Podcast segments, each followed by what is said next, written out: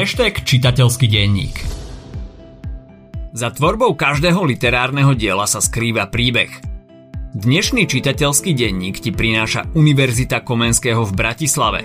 Miesto, kde sa začínajú úspešné príbehy – od lekárstva cez manažment až po teoretickú fyziku. Univerzita Komenského v Bratislave má v ponuke takmer 900 študijných programov, mnohé z nich na žiadnej inej univerzite na Slovensku nenájdete. Medzinárodné rebríčky ju radia k 2% najkvalitnejších škôl na svete. Vyberte si ešte dnes váš budúci študijný program na Univerzite Komenského. Deadline na prihlášky na každú fakultu UK a ďalšie informácie o štúdiu nájdete na stránke www.študujnauk.sk a ešte raz www.študujnauk.sk Univerzita Komenského v Bratislave. U nás sa začínajú úspešné príbehy. Rudolf Jašík, námeste svätej Alžbety. Na Slovensku vzniklo pomerne veľa diel s témou slovenského národného povstania – len niektoré sa však venovali otázke prenasledovania Židov v slovenských mestách. A práve takým románom je námestie svätej Alžbety od Rudolfa Jašíka. Ten napísal dielo, ktoré na základe vzťahov obyčajných ľudí na okraji mesta dokonale odsudzuje zverstva fašistického slovenského štátu. Zároveň nejde tak celkom o vojnový román, keďže sa v ňom nebojuje. Ide v ňom skôr o lásku odsudenú na zánik, podobnú tej z Romea a Julie či Petra a Lucie. Ešte kým sa dostanem k životopisu Rudolfa Jašika a obsahu námestia svätej Alžbety, dajme si krátku otázku. Keď spomínam slovenský štát, ide o obdobie satelitnej fašistickej republiky v čase druhej svetovej vojny, teda v rokoch 1939 až 45. Vieš, kto bol prezidentom tzv. slovenského štátu? Dám ti pár sekúnd na zamyslenie. Ak si odpovedal Jozef Tiso, odpovedal si správne. Tohto kňaza po vojne odsudili na trest smrti za vlastizradu, vojnové zločiny a zločiny proti ľudskosti. Ako prezident bol zodpovedný za deportáciu židovského obyvateľstva do koncentračných táborov. Stručne o autorovi. Rudolf Jašík sa narodil v roku 1919 v Turzovke. Keď mal 5 rokov, jeho otec odišiel do Severnej Ameriky a tak sa o neho a jeho súrodencov starala stará mama – Rodina z neho chcela mať kňaza, no on nastúpil do Baťovskej školy a pracoval v známej zlínskej fabrike. Tam sa začal angažovať politicky. Za ilegálne šírenie letákov ho počas slovenského štátu v roku 1940 uväznili. Nie posledný raz. Po prepustení aktívne bojoval na ukrajinskom fronte, kde ho odsúdili za sabotáž.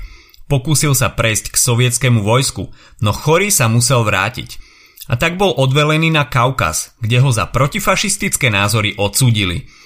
Po prepustení z armády sa stihol pridať v roku 1944 k partizánom. Po vojne žil v Baťovanoch, dnešnom partizánskom, kde pripravoval aj závodný časopis a vstúpil do komunistickej strany. V 50. rokoch vymenil niekoľko zamestnaní a zomrel veľmi predčasne. Stalo sa tak v roku 1960, keď mal len 41 rokov po operácii žalúdka. Jašik bol zaujímavý človek. Začínal ako básnik, neskôr prešiel k poviedkam, no sám bol voči svojej tvorbe mimoriadne kritický a tak veľké množstvo básni a poviedok zničil.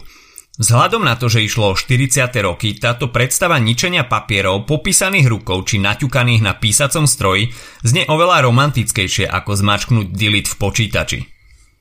V jeho tvorbe sa objavovali rodné kysuce. Výrazná bola aj téma slovenského národného povstania a druhej svetovej vojny. Hoci pôsobil literárne v neskoršom období, Jašik čiastočne nadvezoval na tvorbu a postupy naturistov, teda autorov lirizovanej prózy, akými boli Margita Figuli, František Švantner a Dobroslav Chrobák. O lirizovanej próze sa môžeš viac dozvedieť v podcaste zo série Maturita s hashtagom alebo v epizóde čitateľského denníka o troch gaštanových koňoch. Späť k Jašíkovi. Protifašistickým témam sa venoval napríklad v nedokončenej trilógii Mŕtvi nespievajú, Kisuciam v románe Na brehu priezračnej rieky. No a potom tu je jeho najznámejší román Námestie svätej Alžbety, ktorý si podrobne rozoberieme. Mimochodom za jeho života mu v kompletnej romanovej podobe vyšla práve len Alžbeta z roku 1958 a o dva roky mladší debut na brehu priezračnej rieky. Obsah diela Dej románu Námestie svätej Alžbety sa odohráva v krátkom časovom slede počas druhej svetovej vojny, v čase keď Židia museli začať nosiť žlté hviezdy. Centrálnym bodom románu je námestie svätej Alžbety v meste pod Viničným vrchom. Hlavnou postavou je Igor, polosirota, ktorá býva so svojou smrteľne chorou matkou na predmestí, na námestí svätej Alžbety. Igor má 18 rokov, po meste chodí bosý, veľa pracuje a hlavne je zamilovaný do jeho rovesničky Evy. Tá je však židovkou. Na námestí svätej Alžbety však židia i kresťania nažívajú bez väčších problémov. To, že Igor nie je žid, nevadí ani Eviným rodičom. Problémom sa to stáva až s nastupujúcimi protižidovskými zákonmi v slovenskom štáte. Jašik v deji postupne vykresluje pomerne veľké množstvo postav.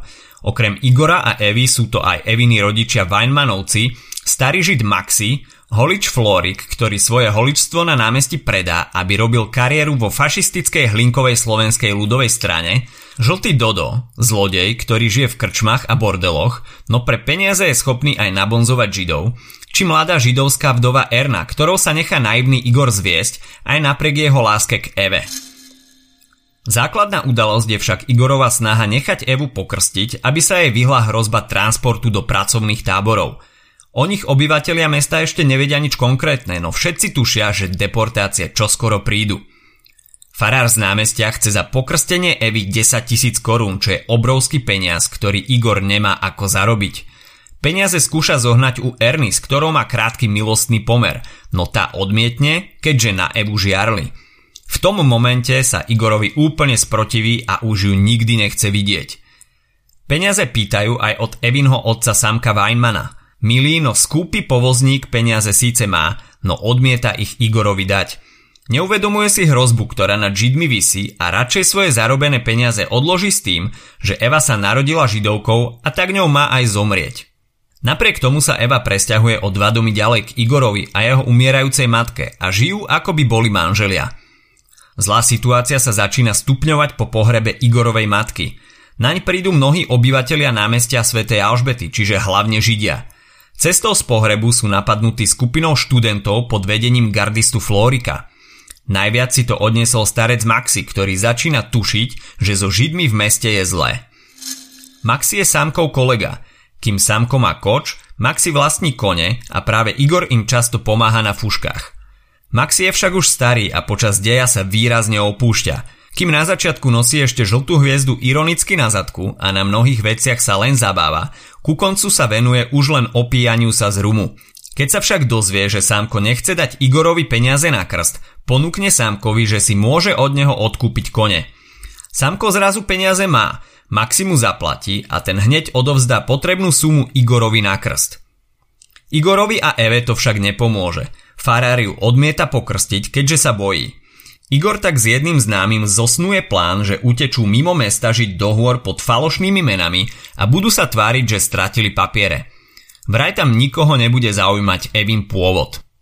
Kým sa to Igorovi podarí zrealizovať, výjdu do ulic príslušníci nemeckej armády s niekoľkými Slovákmi z Hlinkovej gardy. Zbierajú Židov po meste, aby ich odvliekli transportom do pracovného tábora. Z námestia svätej Alžbety vyberú 6 ľudí, väčšinu z nich v tínedžerskom veku – je medzi nimi aj Eva. Aj keď to vyzerá s Evou zle, aj ona aj Igor si udržiavajú nádej, že sa im podarí Evu zachrániť. Židov však naženú na železničnú stanicu v meste. Tam nastáva jedna z mimoriadne dramatických scén románu. Nemecký major si tam zavolá malého chlapca a aby ukázal svoju ľudskú tvár, venuje mu pomaranč a čokoládu. V zápäti ho pošle späť k rodičom a pred ich zrakom mu prestrelí hlavu. Namiesto ľudskej tváre sa tak vojaci ukazujú ako bezcitné svine. Eva a jej známy z námestia Sv. Alžbety, stále zhromaždení na železničnej stanici, sa rozhodnú nevládne telo odniesť. Na mieste ich zastrelia. A tam sa končí nešťastná láska Evy a Igora. Jašík tu však ešte román nekončí. V nasledujúcich stranách v malých epizódach uzatvára príbehy jednotlivých ľudí. Prvým je nadporučík Haso, nadriadený spomínaného holiča Florika, ktorý sa v reakcii na dianie v meste zastrelí. Samko Weinmann si zase uvedomí, že za smrť jeho céry nemôžu fašisti, ale on sám a jeho tvrdohlavosť. Rozhodne sa tak otráviť spolu s jeho manželkou a malým synom. Florika, ktorý je zosobnením toho najhoršieho zo slovenského štátu, nakoniec v rámci pomsty Igor ubije železnou tyčou. Čo tým chcel autor povedať? Jašik využíva v románe množstvo lirických prvkov. Častokrát vedie s postavami vnútorný dialog. V podstate sa tak ako rozprávač rozpráva so svojimi postavami. Občas i bez priamej reči necháva hovoriť práve iba postavy, aby sme mohli nazrieť do ich vnútorného sveta – či už ide o pozitívne alebo negatívne postavy knihy. Okrem ťažkej histórie, ktorá vychádza z krutej reality vojny, tiež využíva tragický vzťah hlavných postav, mladého páru, ktorému nie je dopriatý spoločný život. Tak ako to je v Romeovi a Júlii od Shakespearea alebo Petrovi a Lucii od Romana Rolanda, teda v knihe, ktorú sme si nedávno rozobrali v našom podcastovom čitateľskom denníku. Čím sa blisnúť? Mimochodom, doteraz som ani raz nespomenul, v akom slovenskom meste sa román odohráva. Jašik ho nazýva celý čas mestom pod Viničným vrchom. V skutočnosti Jašik myslel predovšetkým na Nitru, ktorej písal v 50. rokoch kroniku. Pri tejto práci našiel materiál, ktorý ho inšpiroval pri tvorbe námestia. Na motívy románu sa natočil v roku 1965 aj film, kde postavu Evy stvárnila vtedy 23-ročná Emilia Vašáriová. Film sa nakrúcal prevažne v Novom meste nad Váhom a Trnave. V románe zhromažďujú Židov nemeckí vojaci v spolupráci s hlinkovými gardami. Jašik však ukazuje, že táto práca sa nehnusila len nadporúčikovi Hasovi, ktorý sa zastrelil, ale aj mnohým gardistom. Nakoniec Nemcom asistuje len 27 gardistov. Slováci sú tak Nemcom na posmech. Jašik tým ale ukazuje, že v meste pod Viničným vrchom nemajú fašisti podporu, čo sa potvrdzuje aj pri pochode Židov mestom. Na úvod knihy je uvedené moto Láska je nesmrteľná, neumiera, ona len ide do hrobu. Toľko dnes k Rudolfovi Jašíkovi a námestiu Sv. Alžbety. Ak sa ti podcast páčil, nezabudni nám dať follow na Spotify, 5 hviezdičiek na Apple Podcasts alebo palec hore na YouTube. Prípadne o nás povedz spolužiakom a kamošom. Okrem čitateľského denníka nájdeš na podcastových platformách aj náš podcast Schooltech, kde máme spracované maturitné okruhy z literatúry a angličtiny, ale aj učivo občianskej náuky. Nezabudni sledovať web hashtag.sk. Počujeme sa pri ďalšej kapitole z nášho čitateľského denníka.